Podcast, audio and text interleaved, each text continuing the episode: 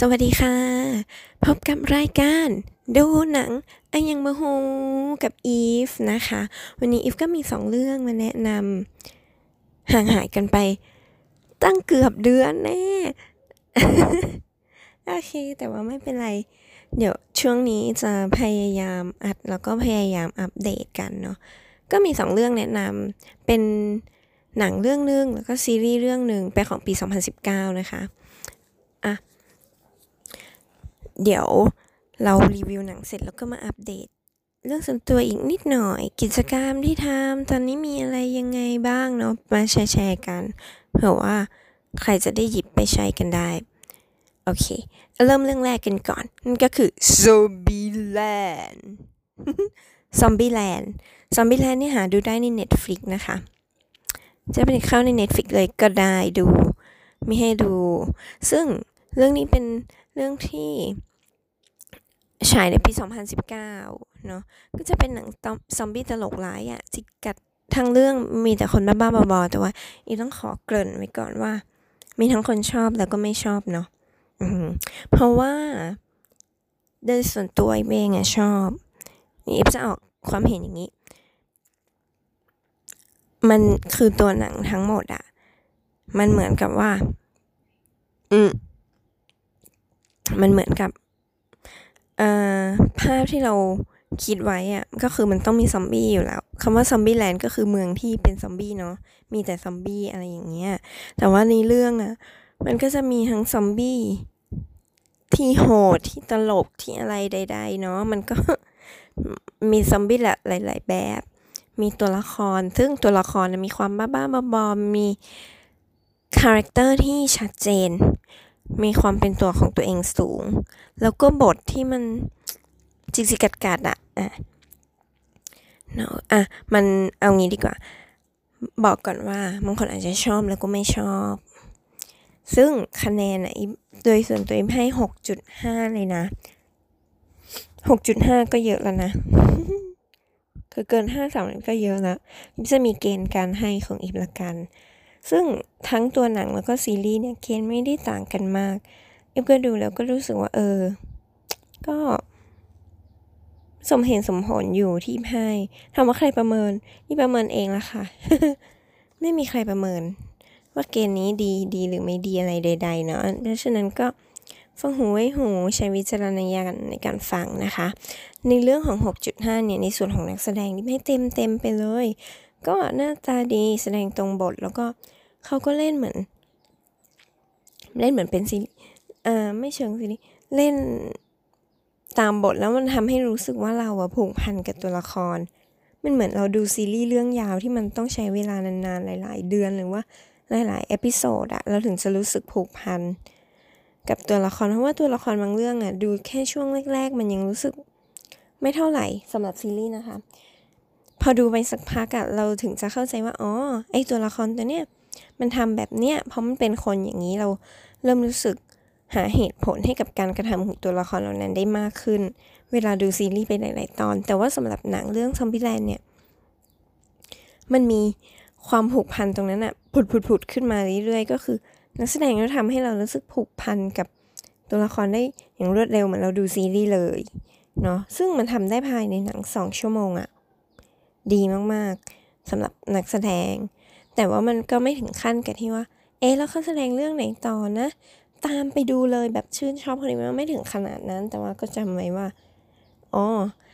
เขาเคยเล่นเรื่องนี้เรื่องนั้นมา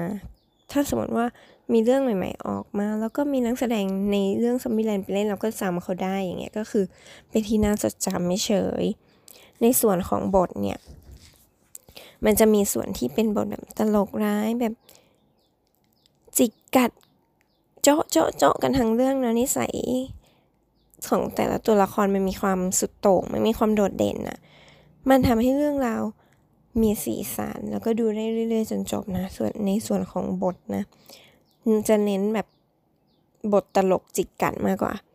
ถามว่าดูซ้ำอีกรอบได้ไหมได้นะ แต่ว่าขอเวลาก่อน สมมติว่ามีเรื่องแบบอยู่ใน list เยอะๆเนี่ย Zombieland ก็อยู่อันดับท้ายๆแต่ว่า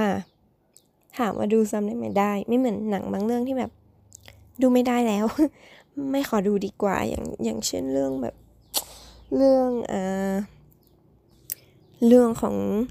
ญี่ปุ่นนะที่เป็นเรื่อง nobody know อ่าเป็นเรื่อง nobody know nobody know เนี่ยเป็นเรื่องเกี่ยวกับเด็กกำพร้าค่ะไม่ใช่เด็กกำพร้าหรอกตอนแรกก็มีพ่อมีแม่นั่นแหละ แต่ว่าคุณดูไปนะ เรื่องอะจากสดใสแบบทะลุองศาพระอาทิตย์อะ มันค่อยๆ ดับลงดับลงดับลงไปสู่ ความมืดมิดสู่นรกโลกกันเฮ้ยพูดเวอร์พูดเวอร์มันเป็นอย่างนั้นไม่อยากดูอีกแล้ว สมมติว่าจะต้องดูต้องทำใจเยอะเลย แต่ว่าเด็กๆ ที่แสดงน่ารักไหมน่ารักมาก แต่ว่าบททำร้ายมาก ไม่ใช่ว่าเรื่องไม่ดีนะ มันเรื่องอะดี เรื่องอะทำให้เราเกิดไอเดียหรืออะไรใหม่ ๆ แต่ว่า มันมันโหดร้ายเกินไปที่จะกลับไปดูซ้ำโดยที่แบบ เอ้ยไปดูดีกว่าเงี้ยแต่ซอมบี้แลนด์อะรู้สึกว่าเอ้ยในซอมบี้แลนด์ซ้ำดีกว่าอะอะก็ได้ก็ได้ช่วงนี้ไม่มีอะไรดูพอดีหยิบมาดูได้เลย แล้วถามว่าถ้าดูจบเนี่ยได้ขบคิดอะไรไหมคือบางเรื่องมันจะมีมีการที่ต้องแปลความต้อง เอ้ยมันลึกซึ้งนะมันโน่นนี่นั่นแต่ว่าเรื่องเนี้ยก็ไม่ค่อยได้ขบคิดเท่าไหร่แต่ว่าก็ดูเอาความบันเทิงอะคือเราไม่ได้ดูจริงจังว่าต้องเอา ความรู้หรือว่า เรื่องนี้สอนให้รู้ว่าอะไรใดๆเหมือนบางเรื่อง แต่ว่าบางทีก็อาจจะนึกถึงบทนึกถึงมุกต่างๆ ในเหตุการณ์ของชีวิต มันก็มีเรื่องตลกๆมันก็ มันก็ทับซ้อนกับเรื่องในชีวิตของเราบ้างนิดหน่อยเหมือนกันเนาะสำหรับฉากนะชอบมาก คืออีเป็นคนชอบโทนสีชอบอะไรแบบแบบเรื่องนี้อยู่แล้ว ซึ่งสีสันการครีเอทฉากเนี่ยสวย เป็นแบบที่เราชอบอยู่แล้วแล้วก็เลยให้คะแนนในส่วนของฉากเยอะ ไปนิดนึงมั้งสำหรับบางคนอาจจะไม่ได้ให้เยอะขนาดนั้นเนาะซึ่งสิริรวมทั้งหมดเนี่ยมันก็เลยถึงตั้ง 6.5 เต็ม 10เนี่ยแต่อีบ้าเกิดไว้ตั้งแต่แรกแล้วว่าเรื่องเนี้ยมันอาจจะมีบางคนที่ไม่ชอบนะ ทั้งชอบและไม่ชอบแบบบางคนถามว่าอีบ้าดูได้แบบ ติดตามตลอดจนจบแบบมันน่าตื่นเต้นถึงขนาดมันมันไม่อะคือเราดูไปลุกไปทำโน่นทำนี่ คือพอสไว้แล้วก็ลุกไปทำโน่นทำนี่แล้วมาเพจต่อมันได้ มันก็มันก็ไม่ได้เสียอัตรสอะไร ที่อีบอกว่าบางคนอาจไม่ชอบมันเหมือนแซนด์วิชนะคะ คือทุกคนอะกินแซนด์วิชได้ บางคนชอบกินมาก แต่บางคนก็ไม่ชอบเนาะเรื่องนี้มันเหมือนเป็นแซนด์วิชแซนด์วิชแล้วซอมบี้อะไรอย่างเงี้ยบางคน ประมาณว่าบทน่ะ เป็นซอสแซนด์วิชโทษค่ะบทเป็นซอสซอมบี้เป็นไส้บทจิกจิกกัดกัดเป็นซอสแล้วก็ไอตัวขนมปังอะ่ะ เป็นตัวห่อหุ้มเรื่องทั้งหมดด้วย cover ของมันก็คือชื่อ Zombieland นั่นแหละ คือทุกคนอาจจะกินแซนด์วิชได้นะ แต่ว่าบางคนนะไม่กินอันเนี้ยเพราะไม่ชอบ ซอสมันไม่กินอันเนี้ยเพราะว่าไส้มันอย่างเงี้ยแต่ว่าบางคนนะแม่เอามาเถอะแซนด์วิชอย่างเงี้ยชอบ enjoy มาก enjoy t i n g มาก มันประมาณเนี้ยคืออิฟจะให้อิฟจะอิฟจะให้คติกับตัวเองว่า เวลาเราดูหนังแล้วเราไปแนะนำใครอะเราต้องคิดถึงคำเนี้ยมันไม่ใช่ทุกคนที่ชอบกินแซนด์วิชอืมเนาะเพราะฉะนั้นซอมบี้แลนด์ลองดูก็ได้ลองเปิดใจดูนิดหน่อยบางคนชอบ ก็ดูไปบางคนไม่ชอบก็ปิดไปเนาะอืมดูไปก็เอาสนุกสนุกกันเรื่องนี้สนุก โอเคส่วน Zombieland แค่นี้นะคะ ส่วนซีรีส์มันเป็นซีรีส์ญี่ปุ่นนะเราอ่านชื่อไม่ค่อยเป็น แต่ว่าเราอ่านได้แค่ひとりキャンプひとりキャンプで食って寝るอะไรประมาณนี้นะ ให้พูดอีกทีไม่ได้แล้วนะ อาจจะไม่เหมือนเดิม อ่า อันนี้มันเป็นซีรีส์ปี 2019 เหมือนกัน ก็เป็นซีรีส์สั้นๆ เกี่ยวกับการไปกินนอนใช้ชีวิตกับการcamping คนเดียว โดยเรื่องอาจจะแบ่งเป็น 2 part ไม่ยาวนะ แต่ละตอนก็แค่ 30 ประมาณ 30 นาทีสอง part ก็คือ part ชายหนึ่ง part part หญิงหนึ่ง part ตัวชายเนี่ยจะชอบก่อกองไฟกินอาหารกระป๋อง เอาอาหารกระป๋องไปทำอาหารกิน ส่วนตัวผู้หญิงอะ่ะนางจะชอบหาของจากธรรมชาติ เช่นพวก พืชผักตกปลาอะไรตามธรรมชาติมาทำอาหารกิน แล้วก็มันจะฟินกับอาหารที่มันทำด้วยนะ เรื่องนี้ไม่ให้ 7.5 เลยนะสำหรับซีรีส์เรื่องนี้ค่ะ ซึ่งอะเดี๋ยวเราดูแล้วมันจะรู้สึกอินมากแต่แนะนำว่าให้ดูกับกับคนที่ชอบเหมือนกันหรือว่า ดูคนเดียวแล้วถ้าเราเป็นคนอินอะไรง่ายๆอะมันจะอินมากๆด้วยนะ เอออะ สำหรับรีวิวอะให้ 7.5วิรายกันกัน โดยส่วนตัวสำหรับนักแสดงอะว่าดีนะ ตรงบทแล้วก็เล่นเป็นธรรมชาติ เหมือนนักแสดงคนนั้นนะเขาชอบไปแคมปิ้งจริงๆอะเวลาเวลาเขาดื่มดำกับธรรมชาติมันรู้สึกทำให้เราอิจฉาเขาอะคืออิจฉาว่าอุ้ยอยากจะไปอยู่ตรงนั้นบ้าง อยากดื่มด่ำธรรมชาติแบบนั้นบ้าง ซึ่ง มันเป็นอะไรที่แบบอุ้ย ฟินออกมาทั้งสีหน้าแววตา แล้วก็ด้วยโลเคชันต่างๆ ที่เขาไปถ่ายทำมันก็รู้สึกว่าสวยด้วยเออแต่เรื่องเนี้ยถามว่าบทชวนติดตามไหม มันจะเอาเป็นว่าข้อดีของเรื่องนี้ก็คือ มันแค่ 34 นาทีมันไม่ยาว แล้วมันไม่ได้เล่าเรื่องยืดเยื้ออะไรเลย เพราะว่ามันมีเวลาน้อย มันก็จะมีกิจกรรมที่ตัวละครนั้นทำนู่นทำนี่กางเต็นท์มาทำอาหารหาอาหารอะไรประมาณนี้ เจอคนบ้างนิดหน่อยก็มีบทเดร็อกต่างๆที่พูดกับคนอื่นมีบ้างแล้วก็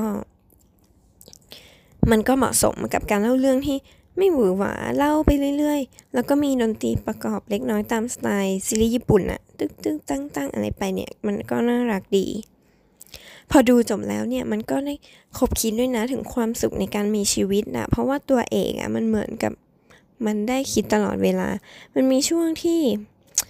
เดทแอร์จะไม่เดทแอร์จริง ๆ ด้วยนะคือ ตัวเอกอยู่เฉยๆนั่งคิดเนี่ยแล้วเราก็ดูไปเราก็ไม่ได้ติดขัดอะไรอะแล้วมันก็เลยทำให้คนดูอินกับแคมปิ้งไม่พักหนึ่งเลยนะ อย่างตัวอีเองเนี่ย ไปตามหาช anel ใน YouTube เลย ที่คนญี่ปุ่นไปตั้งแคมป์ในป่าเนี่ยอะไรเงี้ยมานั่งดูแล้วมันก็รู้สึกเอ้ยไม่พอนะในซีรีส์เราว้าวแล้วว่าแบบเฮ้ยมีอย่างนี้ด้วยมันทำอย่างนี้ได้ด้วยในการไป camping อะพอไปดู channel ใน YouTube ว้าวกว่าในซีรีส์อีก อาหารที่ทำเนี่ย โอ้โห แค่ภาพ ถ้าถ่ายมาแค่ภาพนะ ไม่รู้เลยว่าทำในป่า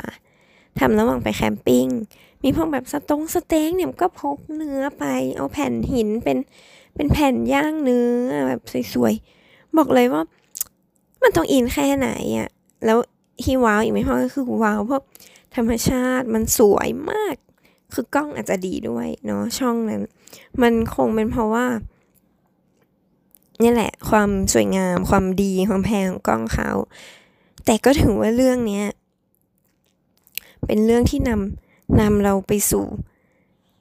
โลกของการ camping อะ เออ เป็นจุดเริ่มต้นที่ดีแล้วก็ มันเพลินจนหยุดดูไม่ได้เนี่ยนะการดูเขาไป camping เนี่ยถามว่าเรื่อง Hitori Camp เนี่ย ดูซ้ำได้ไหมดูซ้ำได้ แต่ว่า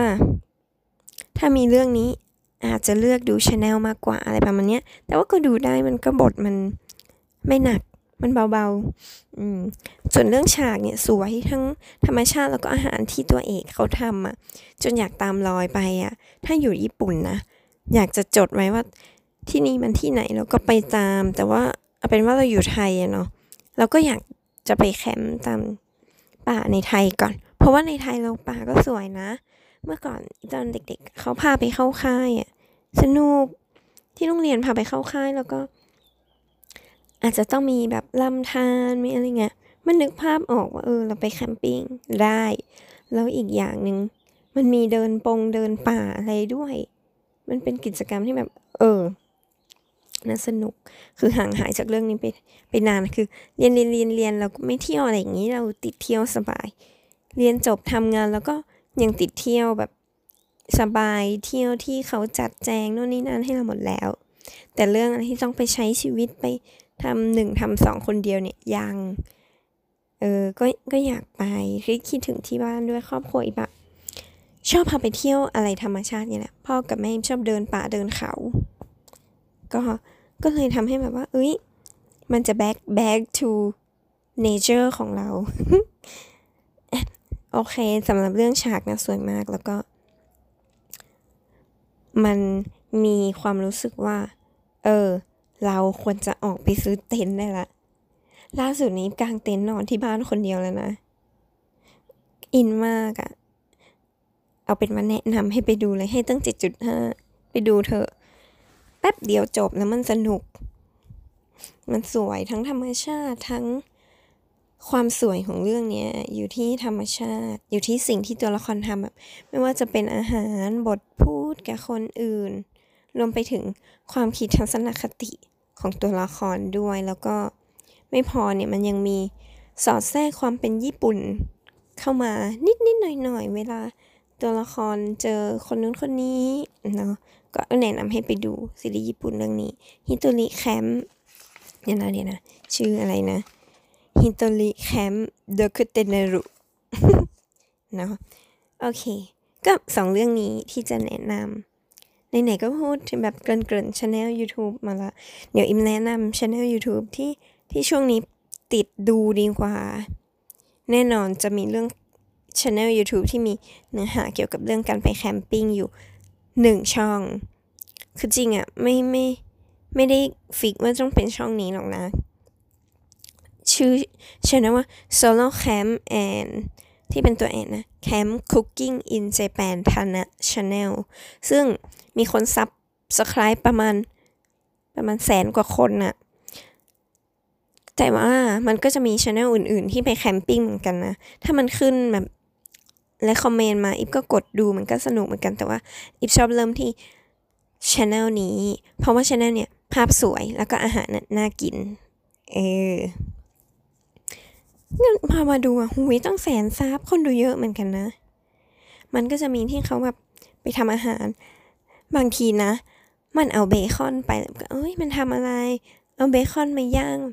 คุณไปดูเถอะวิธีที่เขาทำในแคมป์อะมันจะต่างกับการทำอาหารปกติอยู่แล้ว เพราะว่าเครื่องไม้เครื่องมืออุปกรณ์อะมันไม่เหมือนกัน แต่ดูแล้วมันเพลินมันมันอยากทำตามมันอยากลองบ้างอะเออ แนะนำอันนี้แนะนำ แล้วก็มีหลายตอนแล้วที่เขาลงอะภาพเขาก็สวยมาก เขาใช้กล้องดีแหละ ธรรมชาติแบบ อืมปลาเขาลำเนาไพมันฟินไหนๆก็ไหนๆละแนะนำอีกสักอันสองอันเนาะมันจะมีที่คนจีนผู้หญิงทำอาหาร อันนี้หลาย ๆ คนน่าจะรู้จักลี่ซี่คุยเออมันนี่นะ L I Z I Q I อะลี่ซี่คุยอิบดาวเองนะว่ามันน่าจะอย่างนี้ คนซับประมาณสิบล้านอะ แล้วแต่ละ แต่ละคลิปของเขาที่ปล่อยมาคนดูเป็นล้าน มันจะเป็นผู้หญิงที่ทำอาหาร แล้วก็เก็บวัตถุดิบจากแถวแถวบ้านอะ คือดูเหมือนกับว่าภูเขาทั้งลูกอะเป็นของนางอะคือนางเดินเดินไปเดินมานางเก็บผักต่างๆ ที่เขาลูกนี้มากิน สัตว์ป่าอะไรใดๆนางก็นางกันนั่นแหละนางก็ทำเองหมดเลยนะซึ่งดูแล้วมันก็เพลินและสวยด้วยภาพสวย คือหน้านางก็สวย ในสำหรับในช anel นี้นะ แนะนำเหมือนกัน คือดูเพลินๆ ไม่ต้องคิดอะไร บางทีถ้าดูแล้วมันรู้สึกว่าอะไรดูอะไรยืดเยื้อแบบไม่จบสักที บางทีก็คูณสองคูณสปีดคูณสองเข้าไปก็ดูแบบปึ๊บปึ๊บปึ๊บปึ๊บดูเพลินมากไออีกอันหนึ่งอีกอันหนึ่งก็คือ เป็นช anel ที่มันเป็นชายชะกันเฉาะดินทำบ้านทำคฤหาสน์ทำแบบ แอรีเดินเล่นนั่งเล่นนอนเล่นแบบสวยๆหรูๆอะลองไปดูได้ มันเป็นช่องที่ชื่อว่า primitive unique Two เรื่องนี้มันก็มีคนทำช anel แบบนี้เยอะเหมือนกัน แต่ว่า primitive เนี่ย คนซับประมาณล้านเกือบสองล้านคนแล้วแต่เราคิดว่าคุณดูเยอะ ซึ่งอันเนี้ย มันจำเป็นผู้ชายมาขุดดินทำเป็นบ้าน แล้วมันทำได้จริงๆบางทีทำเป็นแบบสระน้ำอะไรเงี้ยดูก็เพลินอีกอันแนะนำแนะนำเหมือนกัน คือเราพอดูพอย้อนคิดนะว่าเราดูอะไรบ้างใน YouTube อะแล้วไอ้พวกแคตตากรีเนี่ย ที่เป็นหนึ่งคนทำอะทำโน่นนี่นั่นก็แก้ก็แก้ไปเรื่อยๆมันจะแคมปิ้งทำอาหาร ขุดดงขุดดินอะไรพวกเนี้ยพอย้อนดูแล้วแบบ ฉันดูคนเดียวหรือเปล่า ฉันเป็นบ้าหรือเปล่าทำไมฉันมาดูอะไรพวกนี้ พอไปดูยอดซับอือคนดูอะไรแบบนี้เยอะเหมือนกัน คือไม่รู้ว่ามันเพิ่งเพิ่งเยอะหรือมัน มันเพิ่งจะเยอะช่วงโควิด หรือว่ามันเยอะมานานแล้วแต่รู้สึกว่ามันน่าจะเยอะมานานแล้วนะ เออ มันเป็นอะไร มันเพลินแล้วมันทำให้เราอะไม่ต้องคิดอะไร คือดูไปเรื่อยๆ มันมันได้ความรู้ด้วยว่า เออ เขาทำอย่างงู้นได้อย่างนี้ได้เนี่ย ก็แนะนำให้ไปดูกัน เนาะโอเคโอเค วันนี้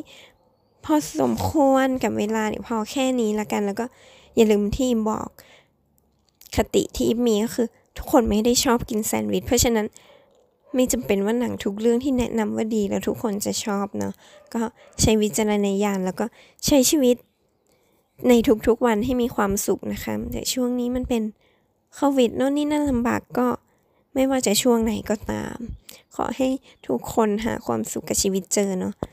โอเค เพราะฉะนั้นวันนี้ขอบคุณทุกคนที่ติดตามฟังมาถึงตอนนี้นะคะ ขอบคุณมาก ๆ ค่ะ แล้วก็เจอกันในครั้งต่อไปค่ะ สวัสดีค่ะ